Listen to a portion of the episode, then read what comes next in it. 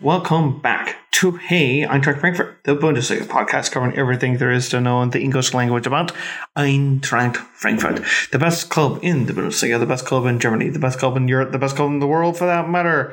But we are a little bit biased. I'm your host, Brian and Casey. You can follow me on Twitter at KCSGE. Follow the show on Twitter, that is at HEF Pod. Instagram handle is Hey Eintracht Frankfurt, which is also the way that you can get in contact with the podcast. That is Hey Eintracht Frankfurt at gmail.com, or you can just search uh, facebook.com slash HEF Pod for all the latest news and information covering Eintracht in the English language, so long as it is not some uh, annoying gnats in London creating filth. Uh, you'll find it all there under one solid location. And of course, we're going to have uh, our own website up and running with all sorts of fun stuff, Patreon and the likes, with all sorts of rewards that will be coming down in the. Uh, in the off season, really. I mean, it's going to be a short off season, to be fair, folks, because you know, uh, with the Europa Pokal ending in late May, and the next season, I mean, the the the first match of the DFB Pokal. They've actually announced when that's going to start off, and that's kind of crazy because guess what? That's starting July 29th through the 31st, and then the Bundesliga will start uh, with the first match that August the 5th. So uh, it's not no rest of the weary, and nor is it as the Eintracht Frauen and men were both in action at the weekend. Here to break it all down is Chris in Detroit. Hey, bud. Hey, Brian, how's it going? You know, Royals suck. Baseball sucks. What's new? Uh, you know, it's been a fun weekend in our town with Miguel Cabrera establishing himself as one of the all time greatest hitters. And it was such a fun weekend here to actually enjoy baseball again. But that's not what we're here to talk about. No, we're not here to talk about baseball, uh, nor about uh, his fellow baseball fans uh, heckling a certain right fielder for Cleveland. It's Matt in New York. What's up, bud? hey, it, it is what it is. All right, we have some bad moments. Okay, I do not vouch for that kind of nastiness, but I'm ready for West Ham. in New York. I am ready for West Ham. I am boycotting the use of hammers for the next two weeks because fuck West Ham.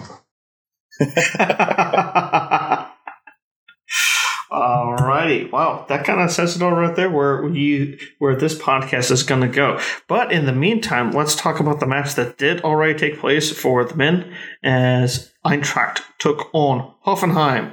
Uh, Hoffenheim side who had kind of kind of been struggling, and they kind of showed in the way that they played. But end of the match scoreline was two to two.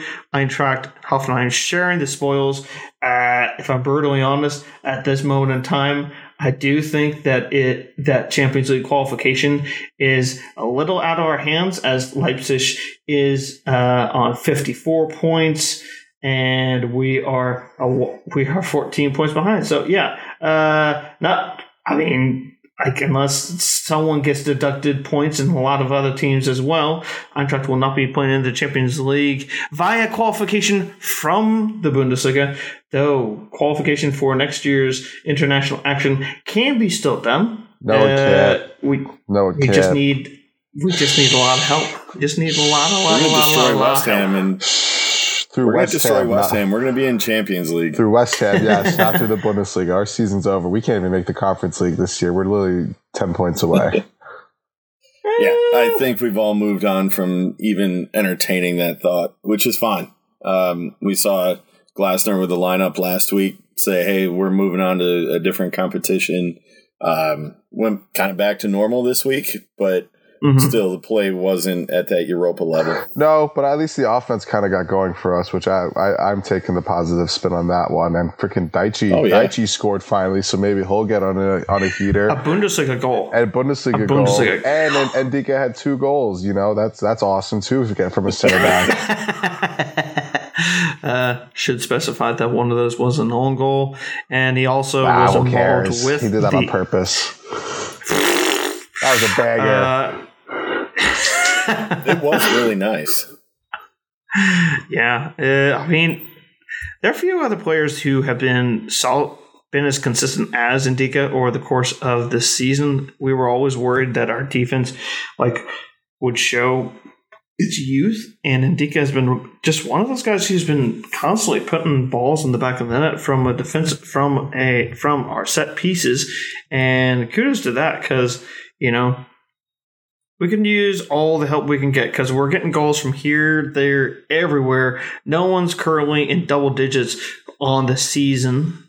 I think it says it all right there, boys. Um, one of the things that I'd like to highlight uh, was the fact that uh, Rode and Jakic kind of did a strong job of being able to provide uh, defensive cover for Hinti, uh, Ndicka, Tuta, uh, but while also combining between themselves to get a few balls up to the midfield and out on the wings where Knauff and Kostic were able to at least do some damage to a certain degree. What did you kind of make of our uh, midfield that uh, eventually we that saw uh, Sow make his return?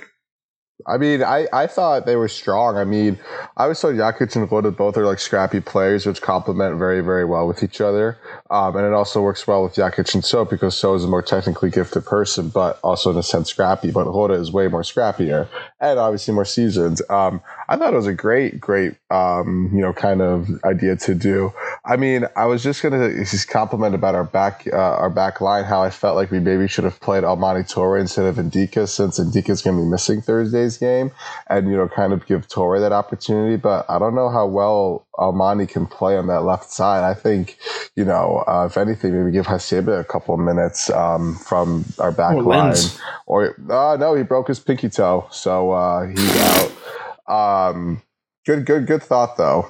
So I, but yeah, back to your, yeah, Jakic and Rode were a great, great thing. And it was great to see Sow back. You know, he, he definitely didn't seem uncomfortable when he was moving. He definitely had like this jolt of energy while on the field.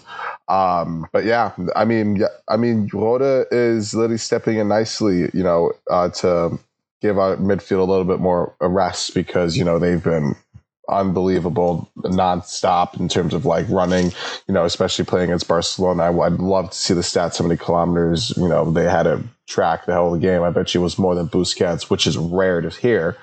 But moving on, you know, yeah, Jakic and Rode were solid. Yeah. And I thought you saw it on the defensive line too. I thought Hinti looked very comfortable in the middle uh, with Rode and Jakic in front of him. Uh, he seemed very aware of where he was. Uh, he looked a lot more well positioned versus a couple of the goals that have been allowed in the last few weeks, where he kind of got caught in no man's land. Uh, the Ndicka own goal, not a lot you can do about that. He was trying to clear it. You know, it was a heck of a heck of a header right into the corner. Um, but he more than made up for it at the other end by scoring on the correct goal this time. Um, the thing that I found interesting uh, was because yeah. uh, I, that was kind of a letdown to me. Uh, he'd been playing with some extra pep in his step the last couple matches, and um, I just didn't see a lot out of him that made me real confident going into London this week.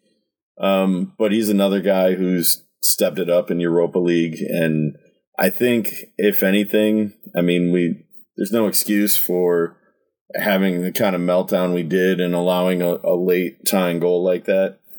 But if anything, I think um, our guys may have been a little complacent, just ready to get things over with and and get to London. Um, I know we're going to talk about that later, but a little concerned about the way a, a late equalizer like that can deflate the morale, especially for a head case of a club like ours. Yeah, but I think we were also high up pressing, which kind of allowed them, you know, to have that you know, counterattack, I think was the goal.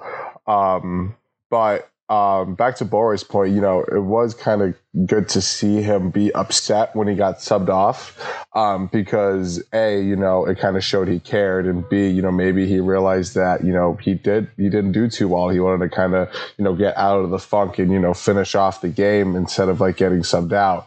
But I mean, yeah. um, I thought, you know, like I said, Kamada Island looking really good right now for you, Brian. okay, boys, enough teasing on that. Um, yeah, another thing that I thought was quite interesting uh, was it felt like for the first time in a long time that uh, Knauff did was not kind of at the races. Uh, it's going to be something that we're going to need him to be kind of uh, all out.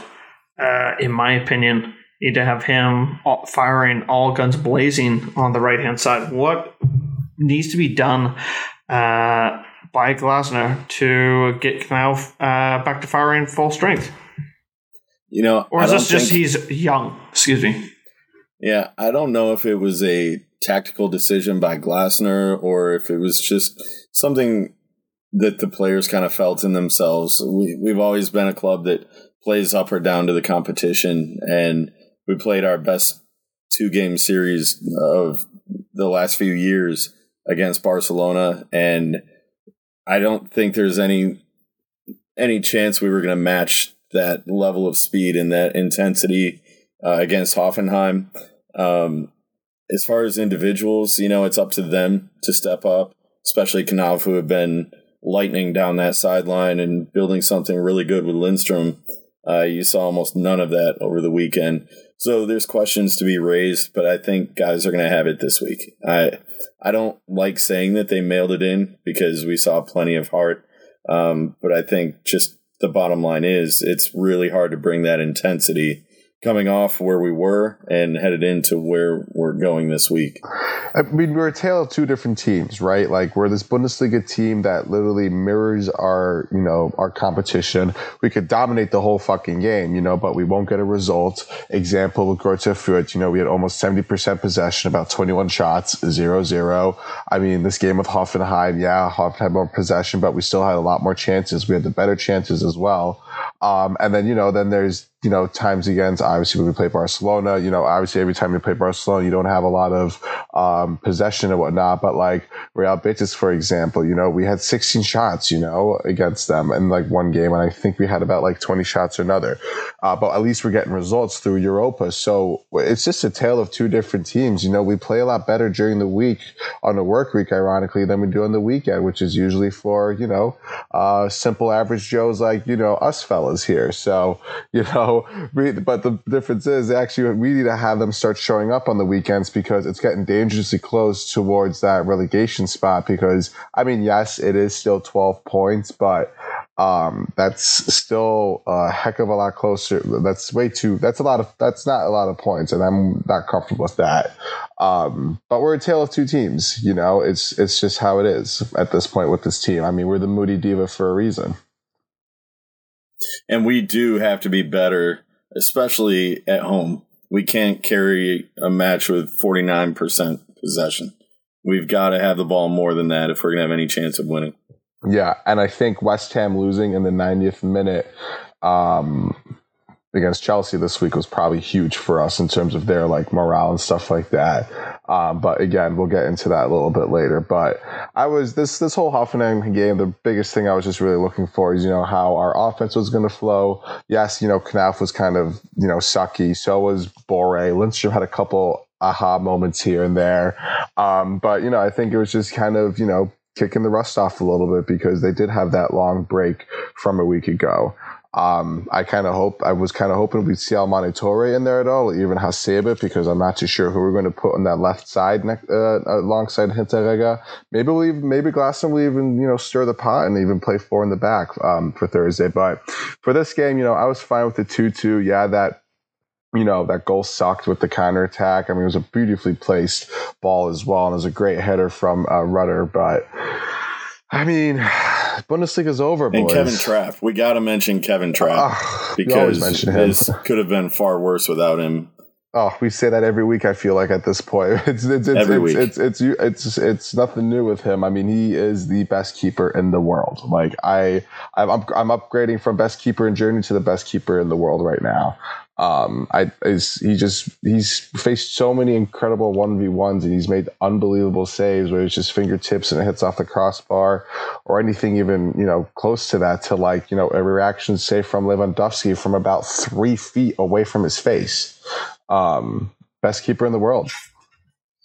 Okay, here's a question for, on Kevin Trapp and why he is the best keeper in the world.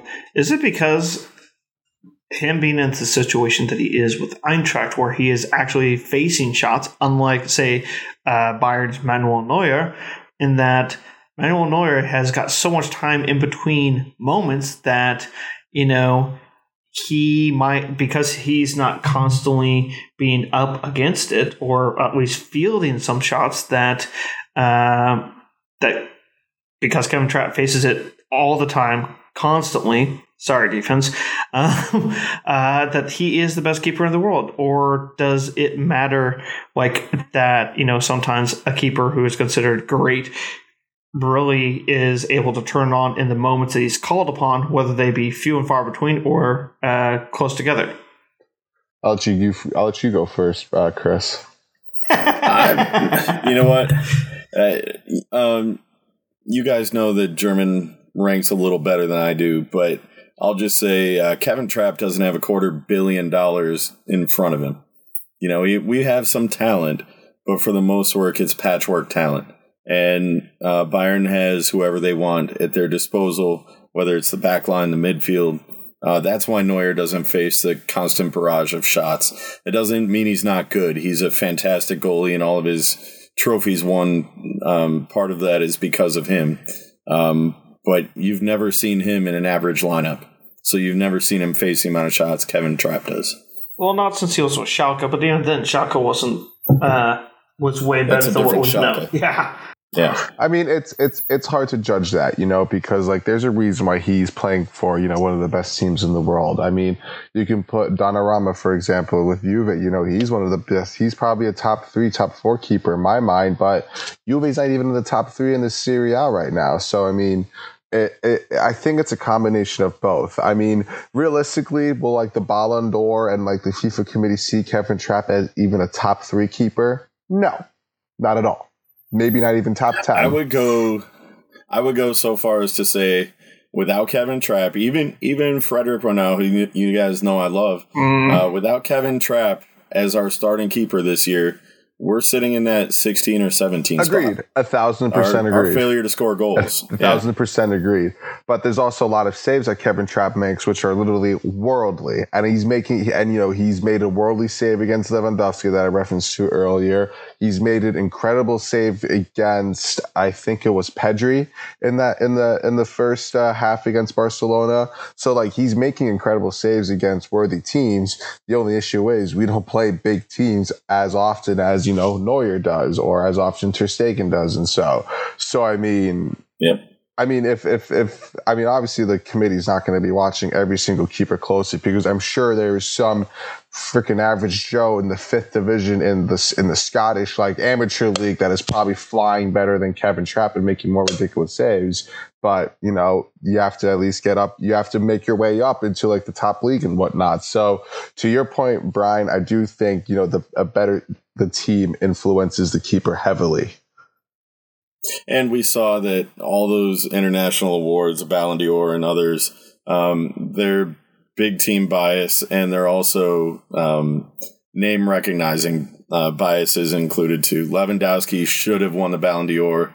He didn't. Um, and that's that's a crime against soccer, to be honest. And like you hear about He's Alisson been the best player in the world Liverpool. for a couple years. Like everyone, everyone yeah, talks absolutely. like Alisson was a Golden Glove, but like not a lot of people talked about him being the best keeper. Like if anything, I would have put De Gea in front of Alisson, But look how shit Man U is. So I mean, it really depends on the team, and I think it's tough because as a keeper, you know, a lot a lot of your criteria, uh, what goes into your criteria is also how many clean sheets you get and how many goals you can, uh, how you how many goals you don't concede and, and whatnot. So, yeah, that's just yeah. I think the team heavily influences to answer your question, Brian. Oh, hey, let's go from uh, one great keeper leading the line for the Eintracht to another great keeper leading the line for the Eintracht as the Eintracht was able to come away.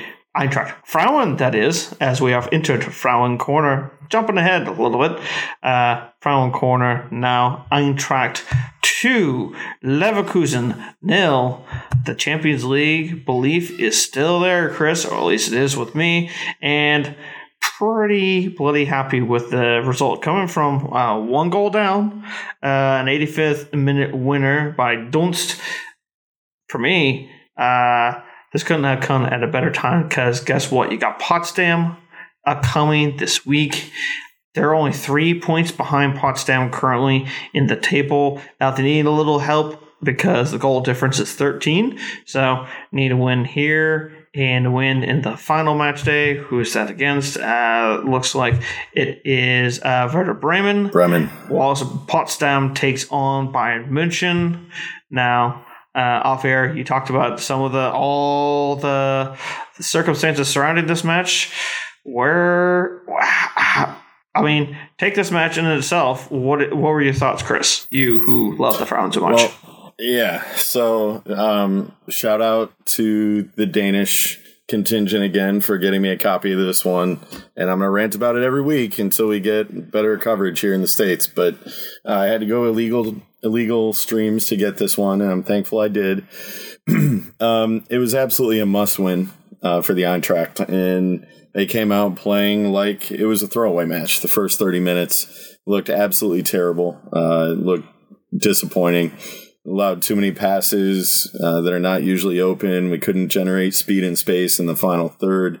Um, Shekiera Martinez, my favorite Eagle, was stumbling all over herself in the box. Um, and then after after the break, uh, Big Pharma gets that early goal, and like here we go. You know, you're wearing the Eintracht crest, you're going to fall apart with a chance on the line, and uh, somehow they put it together. This team has done it time and again this season, where they just decide, hey, we're going to go out here and win this match, and they turn it on. The last, uh, say, 35, 40 minutes, they just uh, just lit a fire under themselves. I don't know where they found it, but after the Sandrine Mauron goal, um, tied it 1 1 in the 57th. It was all Eagles from that point on. They were communicating, moving better. Uh, the shots that weren't there in the first half, they were finding them. Uh, I don't know the keeper for Leverkusen, but she made some big saves. Um, that Barbara Dunst goal, if you get a chance to go back, check out the YouTube highlights. A great right footer down in the corner.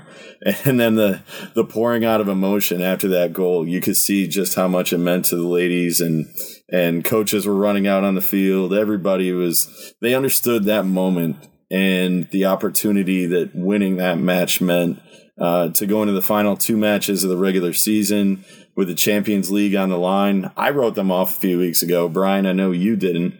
Um, but like you said, the goals are still on the table here. And that's exactly what you want playing games into the last two weeks of the season. Yeah, hundred percent. We're going to need some sort of international uh, presence next year, whether it's from the men or the women. So, uh, how about both? Yeah, the women look a lot more promising uh, at this point. well, you know what, eh, and I, I alluded to it. Um, Brian and I went back and forth early in the season when we were sitting up in that one and two spot. That I still thought we were a little, little ways away, a season away. I still do. If we, if we don't make it this year, I understand it. I'm okay with it. There's been a lot of growing pains, but having this fight late in the season helps a young team grow up. And come August, there will be no more excuses to say we're a young team. We'll be a veteran team. We're returning 15 players. We're having a new goalie, but she's a well regarded one. So I think we're going to be all right. Um, I'd love to see him fight Potsdam next weekend and then Bremen with everything on the line in the final week. A little help from the Bavarians would be nice to take Potsdam out, but it'll be fun to watch. Indeed, it will.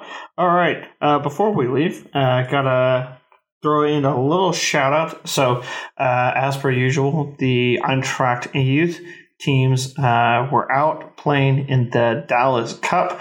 Uh, just the other weekend. Uh, we did this did not make the cut last podcast, but the U14 team came away with the title for that division. So kudos to those boys, and with the Eintracht Zwei 19th that's going to be starting in the Hessian League. Remember, you can look listen back to Roman's rant about the Hessian Liga and the quality that those guys will be playing in. But here's hoping that uh, the players stepping onto the pitch will basically be able to just blow away the competition so that they can then be in the Regionalliga which is where we hope that they will uh, be playing the Regionalliga Liga West, a little bit more competitive level there. And who knows, maybe into the Dritte Liga, which is something we'll be in the lower divisions. It's something we're going to be talking about next ahead of Eintracht and West Ham. So that's enough to be said on the youth boys. So congrats on that. Boys, it is time for what are we drinking? Matt, what do you have today? Something super, super special. Um, one of a kind. Um, mountains are always blue. Coors Light. So, uh, you know, savoring the moments. there you go. I need to really expand my palate a little bit, but there's just not that many craft stores around here in New York City, and the ones that are is just so out of the way, and I just don't have time slash am too lazy to go pick up anything like fancy. But I did recently find out that there is a other half brewing uh, other half brewing company, like quote unquote bar, I guess, right in the middle of Rockefeller Center. So I'm going to be having a lot more other half uh, than you know cheap, you know Coors Light, Michelob Ultra, um, whatever else I've had, El, El, El Pacifico. Yeah. It was, uh, it's right. good to it's good to expand your drinking palate, Chris. What have you got for us? All right. So baseball's back. Uh, we finally hit 70 degrees here in the Motor City. I got to mow my lawn. And anybody who's listened to this podcast for more than a minute knows that there's nothing that helps me keep my sanity uh, more than yard work. Um, that plus showing so off your legs. My, yeah, yeah uh, the Peloton's been doing good. Um, so I am drinking my early summer favorite, year after year, staple in the Michigan craft beer scene uh, from Bell's Brewing in Kalamazoo, Oberon, the original Michigan American wheat ale. Mm. That sounds good. Haven't had that myself. I, uh, I I definitely approve of that. Uh, as if you were in Kansas you would approve of this one. The Maibock is back, folks. Uh, there is no better beer that uh, Kansas City beer does brew in the summertime than the Maibock. It's dark. It it's got this amber coloring that is just wonderful. Uh, the taste just light off all the taste buds in your mouth. There are, I don't understand why this beer has not won more medals than it has. I think it's only placed one time, but to me, it's been absolutely perfect. And uh, there's not really any beer that I would want to be drinking during the spring time talking about Eintracht than the Maibock. So, Prost to that, boys. And that's going to wrap it up for segment one of Hey Eintracht Frankfurt. We'll be back with segment two, talking about all things German football and our big semifinal, leg one against West Ham. So, stay with.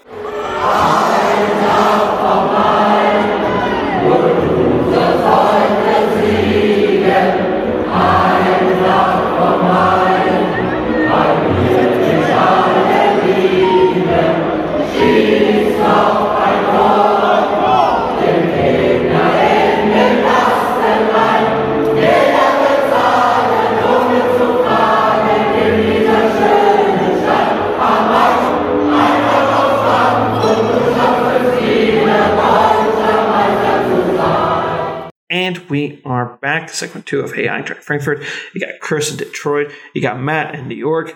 You got myself in Kansas City. Though that seems Kansas City is a little bit less glamorous than the three. Let's be brutally honest. But uh, let's talk about the less glamorous. Let's talk about the lower divisions of Germany. Um, at the weekend. Uh, we'll go all the way down to the third division just for a brief mode, just to kind of talk about what could be coming up because second division has got so much going on. Magdeburg is returning to the uh, Zweite Liga. They've already been uh, champions, uh, despite the fact that they still have uh, like four matches, uh, four to five matches, depending on which team they are, uh, still left to be played. All right, crown champions, so good on this old club from the old East.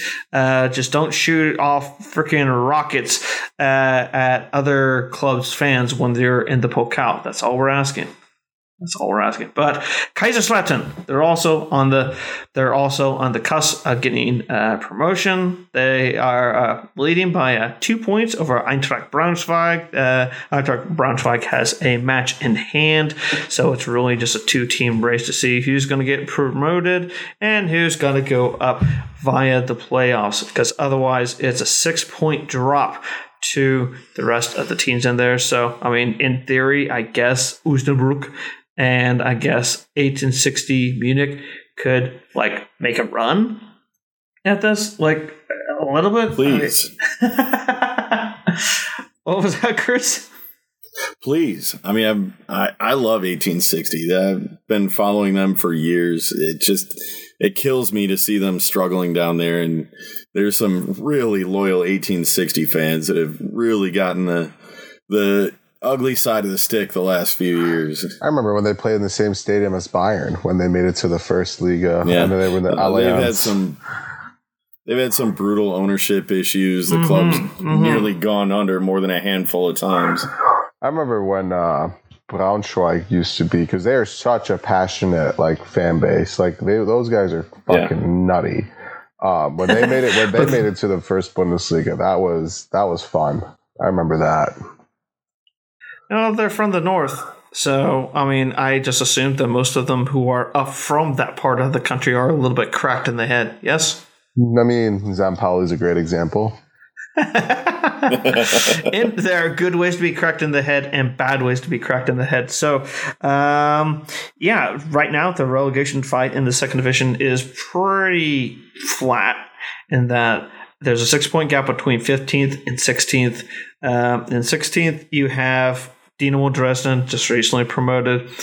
You have Erzgebirge Aue, another third third division team that's basically all set in stone. That uh, they're all set in stone that they're going to be re- directly relegated. Whilst Dresden will have to wait for uh, Kaiserslautern or Braunschweig or maybe a miracle coming from 1860. Uh, Osnabrück, eh, I really kind of don't, not really all too bothered when it comes to those guys, but at the top end of the table, boys, is where it's exciting. Wait, before we get to Werder the top, I have a question for you guys, and this is just because of Uh-oh. my curiosity. That 15th place team, Hannover 96. Since I've never heard of the English version, how do you guys say that? Would you? Brian. Hanover 96 or Hanover 96 if you can uh, spit it out. Oh, all right, cool. Because I wasn't sure if like you guys, I wasn't sure if like the American commentators just said, "Oh, it's Hannover," you know, where like the German commentators, if anything, always refer to you know Hannover as like 96, as like the number 96 for those people not knowing what 96 means. But that was just a curiosity kind of side of things. But that's kind of crazy that they're down at 15th because I remember they had such a strong home stadium as well. Like I remember Frankfurt struggling against Hannover a lot of games. Yeah. Well, I'll put that down to the fans protesting against Martin Kind.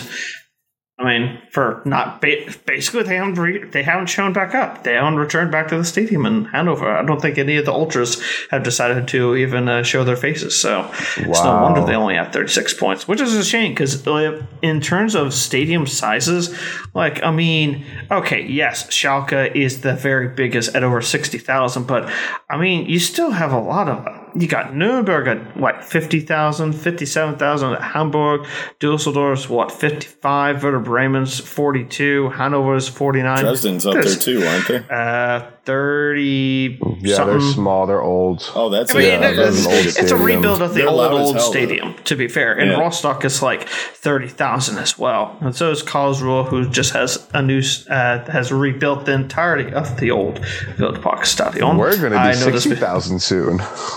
yeah, we are. Uh, but getting back to the second division, uh, you got Werder Bremen in first place on 57 points. Uh, one point behind is Schalke on 56. You got three and third place on 54 points is Darmstadt. 53 points is St. Pauli in fourth. Fifth place at 51, kind of on the outside looking in because there's three matches remaining, is Hamburg. And I guess you can throw it out there that Nuremberg on 50 points is not totally out of sight from the playoffs. It's kind of absolutely crazy uh, in that. Um, I think if anyone is kind of a lock stock ready for promotion, it's probably Werder Bremen. Here's why: they got Holstein Kiel, Aue, who I mentioned is you know kind of relegated, and, and Regensburg.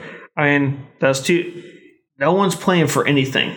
So that kind of uh, it makes that lock stock I mean, just kind of done and dusted. Schalke, on the other hand, plays St. Pauli and Nuremberg, and I meant and yeah, they played two of the of the five teams that are in the top six that are all within reason can be, you know, promoted or at least going into the playoffs. It's absolutely nuts. Darmstadt are a Feldhessian club. They don't really have anyone to play in our Dusseldorf, Paderborn. So there's a decent chance that they could go up. I already mentioned uh, St. Pauli uh, playing Schalke. They also play Nuremberg and Hamburg has Ingolstadt, Hanover, and Rostock. Uh, one relegated team and two teams that are, you know, down in it, but just not uh, not mathematically safe just yet. And uh, yeah, boys, it's one of the craziest uh, leagues that there is, and the sheer fact that all these teams are so ready are all these teams have such big stadiums, big fan followings. I mean, even. The, I don't like saying this. Even the Lilleschweine uh, are like they're nearly done renovating their stadium to be four sides of absolutely current, up to date, modern stadia that basically uh, will allow that club to be able to, well, not just kind of flirt with relegation year in, year out, playing in a Soviet era kind of thing from a bygone era. Yeah, you know, I don't buy into the stadium thing because we've seen Union Berlin do some crazy shit. And, you know, Texas has high school football stadiums bigger than that one. Um, I've railed on big clubs all the time. I won't even do that again here. Um, but the best part about this league is every year, it seems, I think for the last five years, at least two spots have been decided on the final match day. And that's so much fun to watch. Uh, I watch as many matches as possible, and ESPN picks up a lot more later in the year, which is great. Last year, we were able to watch the entire um, the entire uh, top four or six play on that final match day. It's just so much to watch. There's so many opportunities here for teams to sneak up, to sneak into that top three. And, you know, you kind of mentioned that Bremen is safe there. Or I'm sorry. Um, yeah, Bremen's pretty safe out yeah, there. Yeah, Bremen. You didn't say Schalke, you said Bremen, right? Yeah, but yeah you know, there's nothing those teams that are sitting at the bottom would like to do more. They got nothing to play for, but they would love to be a spoiler. Um, and they're and the big names. Nothing. They are the big names that, like, if you're are at Rostock, if you are at Kiel, if you are a Sandhausen, got it. There are a few clubs. I thought Sandhausen in the Hoffenheim and Leipzig uh, category of kind of plastic clubs, but uh, I best not go, go, further on that. They look at the Bremens, the Schalkes, the Hamburgs, the like uh, Nurembergs that have gone up and then gone down, or in Schalke's case, just recently gone down. Same with Hamburg. They look at these big traditional clubs and are like, you know what? For a year, for our entire lives, we've always had to look up to you, and now you can look, you know, look up at us whilst we beat you. So, I mean, that none of these teams are averaging two points a match. That just shows you how much like anyone from the bottom end can beat the top end at any match day. It's not like Greuther Fürth going up against Bayern. You know for a fact that Bayern's going to just curb stomp them. But you also know Greuther Fürth is going to end up in like 10th place next year in the second Bundesliga. Mm, yeah, yeah, that's true. That's true. But like that's the beauty. but like it's almost it's famously said in you know the Bundesliga right now, or not right now, but like it has been famously said that the second Bundesliga is a lot more challenging than the first Bundesliga, and not because of. uh you know, uh, for obvious reasons, you play Bayern and Dortmund twice a year. But the second Bundesliga, the players are a lot more harder because they're playing for their livelihoods. You know, the the salary increase coming from a second going from a second Bundesliga to a first Bundesliga, I'm pretty sure almost triple. And so it's, or that's probably an exaggeration, but it's probably close to being doubled.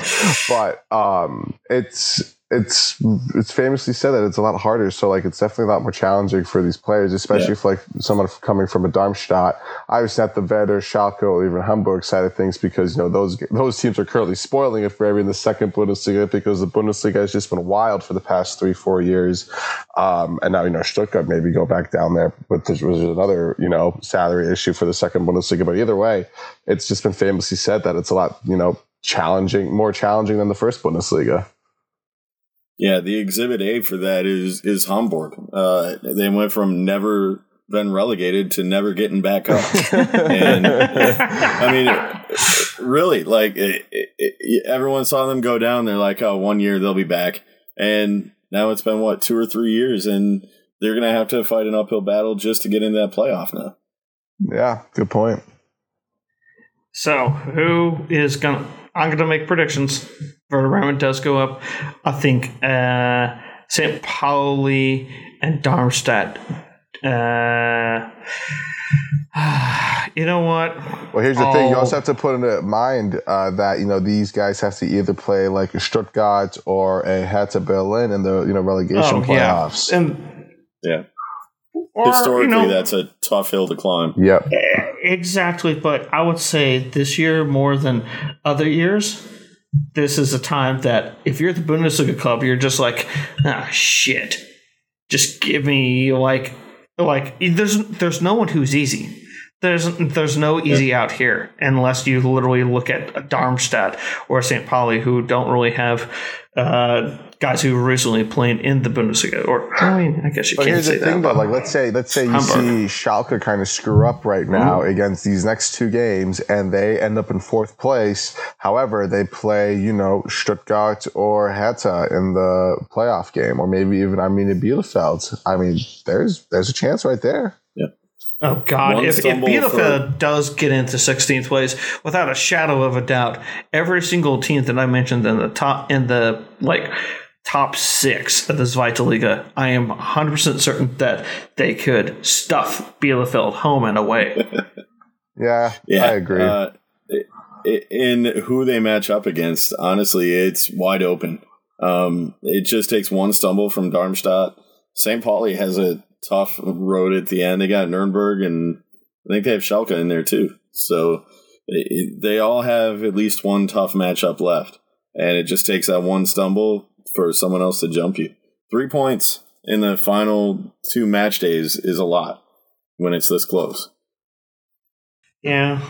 I'm look, look, guys. I'm so excited for what is still yet to come, and uh, yeah, let's get to the big match the big one, the one that we're all here listening to, it is Eintracht versus West Ham, leg one of the semifinals. We're back in the semifinals, boys. Let's just let's just take a second to think about that. We're in our second UEFA competition semifinal in four seasons.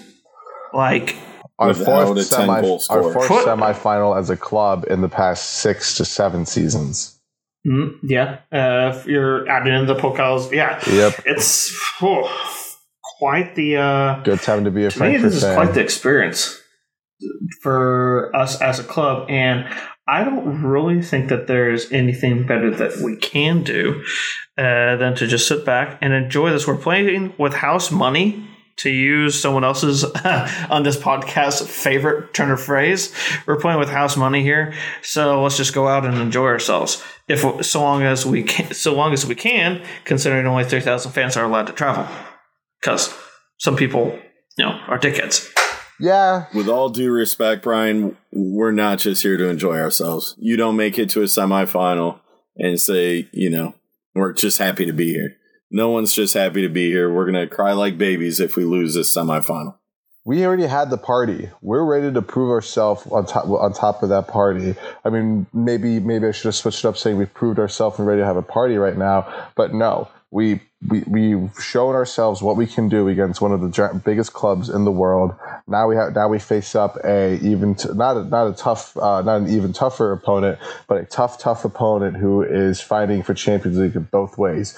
And what is key to us right now, which I elaborated earlier, is that West Ham is a little bit down the dumps in the morale because they just lost in the 90th minute to American hero Christian Pulisic, uh, Pulisic mm-hmm. is Chelsea. So we are kind of in the driver's seat right now in terms of morale because, you know, we didn't really think of the Hoffenheim game as anything. It was just kind of like, hey, let's bring the gang back together. Let's, you know, pull up a good result and play some, you know, pretty football. Now we, uh, now we kind of have the, we're in the driver's seat, like I said, against West Ham. I love it. I love how we are here and we're looking at this and thinking, fuck this. We're going out here. We're going to fucking win and we're going to do it in style. And we looked good whilst performing in our last match. Which it's a good thing that you did mention uh, uh, West Ham losing to Chelsea. They had a couple other first teamers in there, but they did.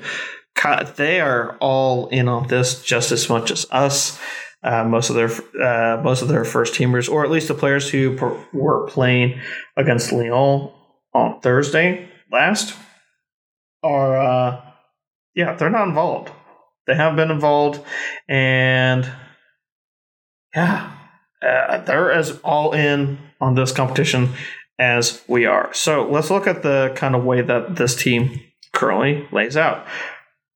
As a lineup, they kind of have been rolling with the same sort of formation as we have uh, for the last couple months, which has allowed them to uh, become a top end team in the Premier League. Uh, really, just because you know they actually stuck with the manager longer than five months. You know, some teams in the Bundesliga could learn a thing or two about that, but uh, quite similar three four two one sort of formation that they've been rolling with.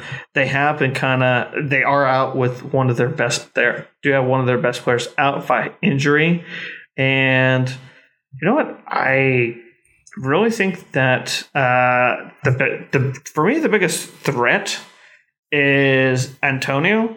Uh, the Jamaican international, Michail Antonio, he's just been this kind of blunt force trauma sort of a player that reminds me a lot of like he's a bigger version of Adama Traore and look how he handled him in my opinion. well he, he reminds me of Weghorst in a lot of ways just with a little bit more brute strength that he is willing to throw around. Yeah i can he's i can also, see that. he's been involved in like 18% of all their goal scoring this season. That's a big amount of opportunity. I mean, that's like Kostic level for us. Mm-hmm. So it, if if we can contain him, then we'll put ourselves in a good position. But here's where we also thrive as a team. You know, even when we concede a goal, which we know we love to do, we don't like crumble. Like, all right, we're just like I, I think if anything now, it's almost like yeah, let's just get let's just even score an own goal. Let's just get used to it because it's just it's just how we are. I have a fun fact for you guys right now in terms of us right now in the Europa League. Eintracht Frankfurt have kept just one clean sheet across their last 18 Europa League matches. Now think about that 18. We play what six yeah. group matches and then what four more in terms of like group uh well, I guess eight more in terms of like uh knockout stages. So that's already 14 right there. So 18. So that's two seasons. Uh shot uh, across their last 18 Europa League matches, conceding in each of their last eight in a row. Despite conceding in eight straight games, they remain unbeaten across those matches. They are the first team in Europa League history to concede in eight or more games in a row without being beaten. so we that's where we have a huge advantage too. Is like West Ham can score as early as they want, whether it's you know in the fifth minute or they can score their first goal in like a regular like twenty eighth to like fortieth minute, where we seem to be conceding a lot, a lot, a lot of the time.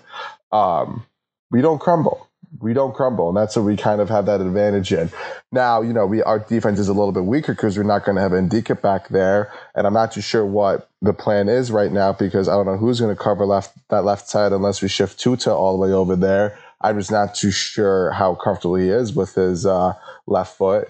Um, but yeah, I mean, I, I we're going to be great here. I think another person that we have to uh, think of from West Ham that's a huge danger is the uh, Ukrainian winger, and I'm not going to pronounce his name because I don't want to embarrass myself. There we go, Yarmolenko. Um, he's he's a danger Formerly too. of Dortmund. That's how I know him. you you know what I, I keep for some reason him and I keep getting him mixed up with that other really famous Ukrainian who played for Stuttgart for a long time and I think he played for Bayern for a little bit as well. Um, Uh, I'm gonna have to. I'm gonna look this up, and you guys are just gonna continue talking while I look this up. That is, yeah, that dude is like from a, a lot longer time ago than I've than I care to recall, if you know what I mean. Uh, Tomo kind of makes me Timo Shook. Tymoshchuk. Yeah. Tymoshchuk. Wait, is that the is that the Ukrainian who's currently the assistant coach of uh, uh, Zenit like- St. Petersburg, Yep. who's been like ostracized by his fellow countrymen? Oh, that's hilarious. I did not know that. Um, but yes, that is him. What a son of a bitch! Wow. Oh, well, he is Canceled. he apparently, as far as uh, his fellow uh, his fellow countrymen are considered, he is absolute scum, street walking scum. Oh, makes sense why he coaches a Russian club then. I mean, he has been there since like, uh, I mean, like I think it was multiple years as a player. Like, and he just like was at Bayern for like a brief spell, and then went right back to St. Petersburg, and like has been there for a very long time. So it's not like as though he had like just been there for a minute. And now all hell broke loose. No, the guy had been there for a second. So, But I do but have still, another. street walking scum. I do have another Frankfurt stat for us here um, that also favors us as well. Um, Eintracht Frankfurt are the fourth side to reach the semifinals of the Europa League, still unbeaten, having partaken in the group stages. Two of the previous three went to lift the trophy. It was Villarreal last year, uh, Chelsea in 1819, and Liverpool was the only team that did not ultimately win the competition in the 2015-2016 season.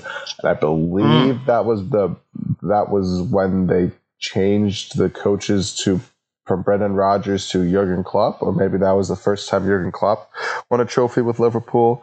Uh, or No, they lost in the final to Sevilla. That's what it was. Yeah. Ob- Oh, obviously they didn't win because they were two of the three. Duh. but yeah, that's just those are just a couple stats. Besides our, you know, thrilling counter-attacking play, which you know is going to really give us another edge as well, because you know the only time the Premier League really has like a counter-attacking game is when the teams are open. You know, it's a very more possession-based game, and I think West Ham's going to get thrown off by that when we do have the possession, uh, because you know they're not used to ha- playing other uh, leagues with the possession, but then they're going to have another, you know, kind of curveball when we blow them out on the counter-attacking side of things. Because I always feel like Premier League defenders are just so much slower than any other league defenders and I don't know why. Maybe it's just because the crowds are so much closer to the field and it's just so deceptive. Um, or maybe that's just because my roommate is a Manchester United fan. I have to watch Harry Maguire every week look like a dumbass um, but yeah I Is just that the guy I- who got kicked in the head? Harry Maguire Yeah. probably when he was a kid no, no, no, no. It like recently happened in the Manchester United game. I seem to recall.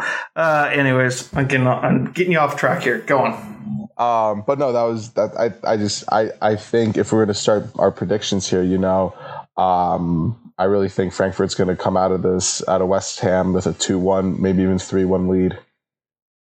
Ooh, Chris, what do you that's think? bold. That's bold. Um, All right, negative know, Nancy. I what do you got?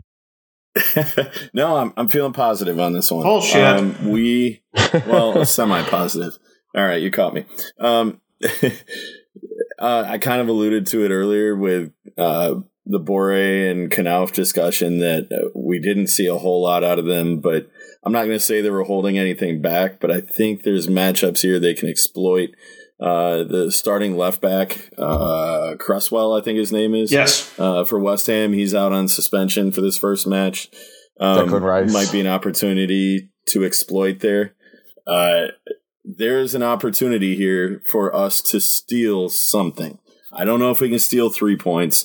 I'm going to predict a 1 1 draw. And coming home the following week, um, all things level with the Ultras in, in rare form in Frankfurt. I love our opportunity in that situation. Uh, so I'm going to say 1 1, but that's going to feel, I think, more like a victory. And I wouldn't be shocked if we pull out the straight up winner. Yeah, I don't think that We're there's going to be one here. heavy, un, not heavy underdogs, but FanDuel has us at plus three ten to win the game. West Ham at minus one ten, which I feel like that's a little. That is no insulting. respect, but that's mostly because those guys have likely seen West Ham play, and That's true. outside of like our Barcelona highlights, they haven't seen us at all. Very true. I will give you, Matt, a couple stats. Um, I am 4 and 0 when betting on Eintracht Frankfurt in the Europa League this year, and I am 6 and 0. Uh, we are, oh, no, I'm sorry, not 6 and 0, but we are undefeated uh, in Europa League when I sit in the school pickup line, uh, which I will be doing again this Thursday. So the school pickup line should keep us on the good side of the score line this yeah, week. pr- I mean, I, I, I've been, un- Frankfurt has been quote unquote undefeated ever since I stopped betting on them. So um, I'm just going to keep that trend So going. I'll keep betting and you stop betting and we're good. And, I, and, I, and, I'm, and I'm going to feel so gross on Thursday because I'm not going to be wearing whites because I just have to keep wearing my Why? Hinti shirt. I have to keep wearing my Hinti shirt. That's why. It's been Keep good doing what luck. works. I'm, I'm not changing anything. I haven't washed the damn thing all season. And I'm not, what we wear That's gross. affects the play on the pitch.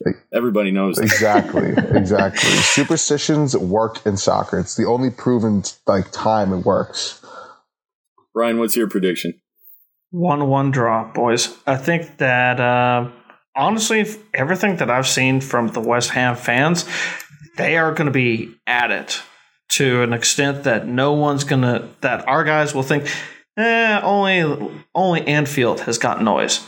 Now, I think the West Ham fans, if we don't shut them up quick, they will keep on singing and dancing. This to them is like, this is Christmas come early and there's a and in thir- these guys' cases, there's uh just a big old mountain of blow like in a Scarface, just waiting for them to stick their faces in. And uh, yeah, you know what? We have to be the guy. We have to be that uh, the Bolivians who come in to just kick their ass and wipe them off the face of the earth. So. I think that we are only going to muster up a 1 1 draw in this one, and they will come to the cacophony of noise that is the Waldstadion, and we will see what we will see in leg two. But I do think uh, that we will be able to take a lot of positives out of this game, and uh, one one draw ain't too bad to come home with. So that's Take that. that is our predictions for Eintracht versus West Ham. Chris, you had uh, something to say before uh, we left, uh, said goodbye. Yeah, so I'm going to throw a little PSA out there, uh, as we do from time to time on this podcast. Uh, it is the end of April. May is just around the corner, and then June after that. And uh, uh, a fundraiser that we've pushed on this podcast in the past, and I'm going to do it again this year, is Pride Raiser. Uh, it's a fundraiser for LGBTQ causes uh, that's supported by the soccer community. So there are, by last count, four, or I'm sorry, 206 campaigns uh, raising money in New York and Kansas City and Detroit and all over the country. So the way it works is you pledge one goal, or well, I'm sorry, one dollar for every goal your team scores, or three dollars. In my case, I give three dollars and thirteen cents uh, for every goal scored by Detroit City FC. So check out PrideRaiser.org. Find a, a campaign in your area to support kids and and um, LGBTQ causes in your community. Here in Detroit, we uh, help raise money for the U- Ruth Ellis uh, Youth Center. Uh, we've given them tens of thousands of dollars through this Pride Raiser campaign. Brian, you got the 913 area code. You could donate $9.13 for every uh, sporting goal. So they might get $18 out of you because, you know, your team sucks at scoring. But Uh, no, I don't think that they will even get 18. I don't even think that they'll get that money out of me. I think that they'll get a whopping zero, zero cents out of me at this at this Well, rate. You, you you can do a flat rate uh, donation if that's more your cup of tea, and there is a uh, a fundraiser for Ukraine as well. Um, they're having a hard time raising money there for obvious reasons. Uh, you can support directly to a uh, organization in the soccer community raising money in Ukraine. So check out Pride Raiser, prideraiser.org for more info, or hit me up on the socials. There you go. Where can we find you on social media, Chris? Uh, Twitter, Instagram, Discord, Peloton at C in the D three one three. All right, Matt. What about you? You can find me at wag underscore m8. I feel like I say different every single time, but it's some it's something like that. So you can only you can Hey, only we guess. get a new follower every single week because we mess that up. it's perfect. It's perfect. um, but I also want to give a quick shout out to Jack Dempsey's because I will be there on Thursday. I took off work, so I will be full fledged with the flag. I'll probably see the AFC New York guys there. Um, but yeah, I'm excited to go down there for the game on Thursday. Yeah, Chris, you're in the pickup line. You're uh, Matt. You're at Jack Dempsey's, uh, where uh, they are open late uh, for all the good times. Uh, yeah, that was a good time that we had when we were in New York all together. Ah, memories. And you can follow follow me on Twitter. That is at KCSGE. You can find me in person tap me up if you are listening to this podcast. You'll get a beer out of that. So a freebie on me. Uh, that's going to be at kansas city beer company who produced the Maibock that i was enjoying this evening. And they have plenty more to choose from. You can always order a ukrainer and also donate at the end of your tab to the ukraine uh, refugee relief fund so uh, yeah, the other ways that you can get in contact with the show, that is at HE Pod on Twitter, uh, Frankfurt at gmail.com, Hey Eintracht Frankfurt on Instagram, and of course, Facebook.com slash HEF Pod. If you, if you like this podcast and you have a fellow Eagle who will enjoy us just as much, share it, uh, give us a like and a review on all your various podcasting platforms. We can basically found just about everywhere, but help us grow this podcast so that we can bring the Eintracht news and information to all Eintracht fans wherever they may be. So, from all of us here at Hey Eintracht Frankfurt, thanks for listening to uh, this episode uh, 219 uh, the podcast. We'll be back in not too long from now uh, with episode 220, where we will be recapping West Ham versus Eintracht and looking at a weird Monday match against Bayer Leverkusen in the Bundesliga. So, until next time, choose. Fuck West Ham.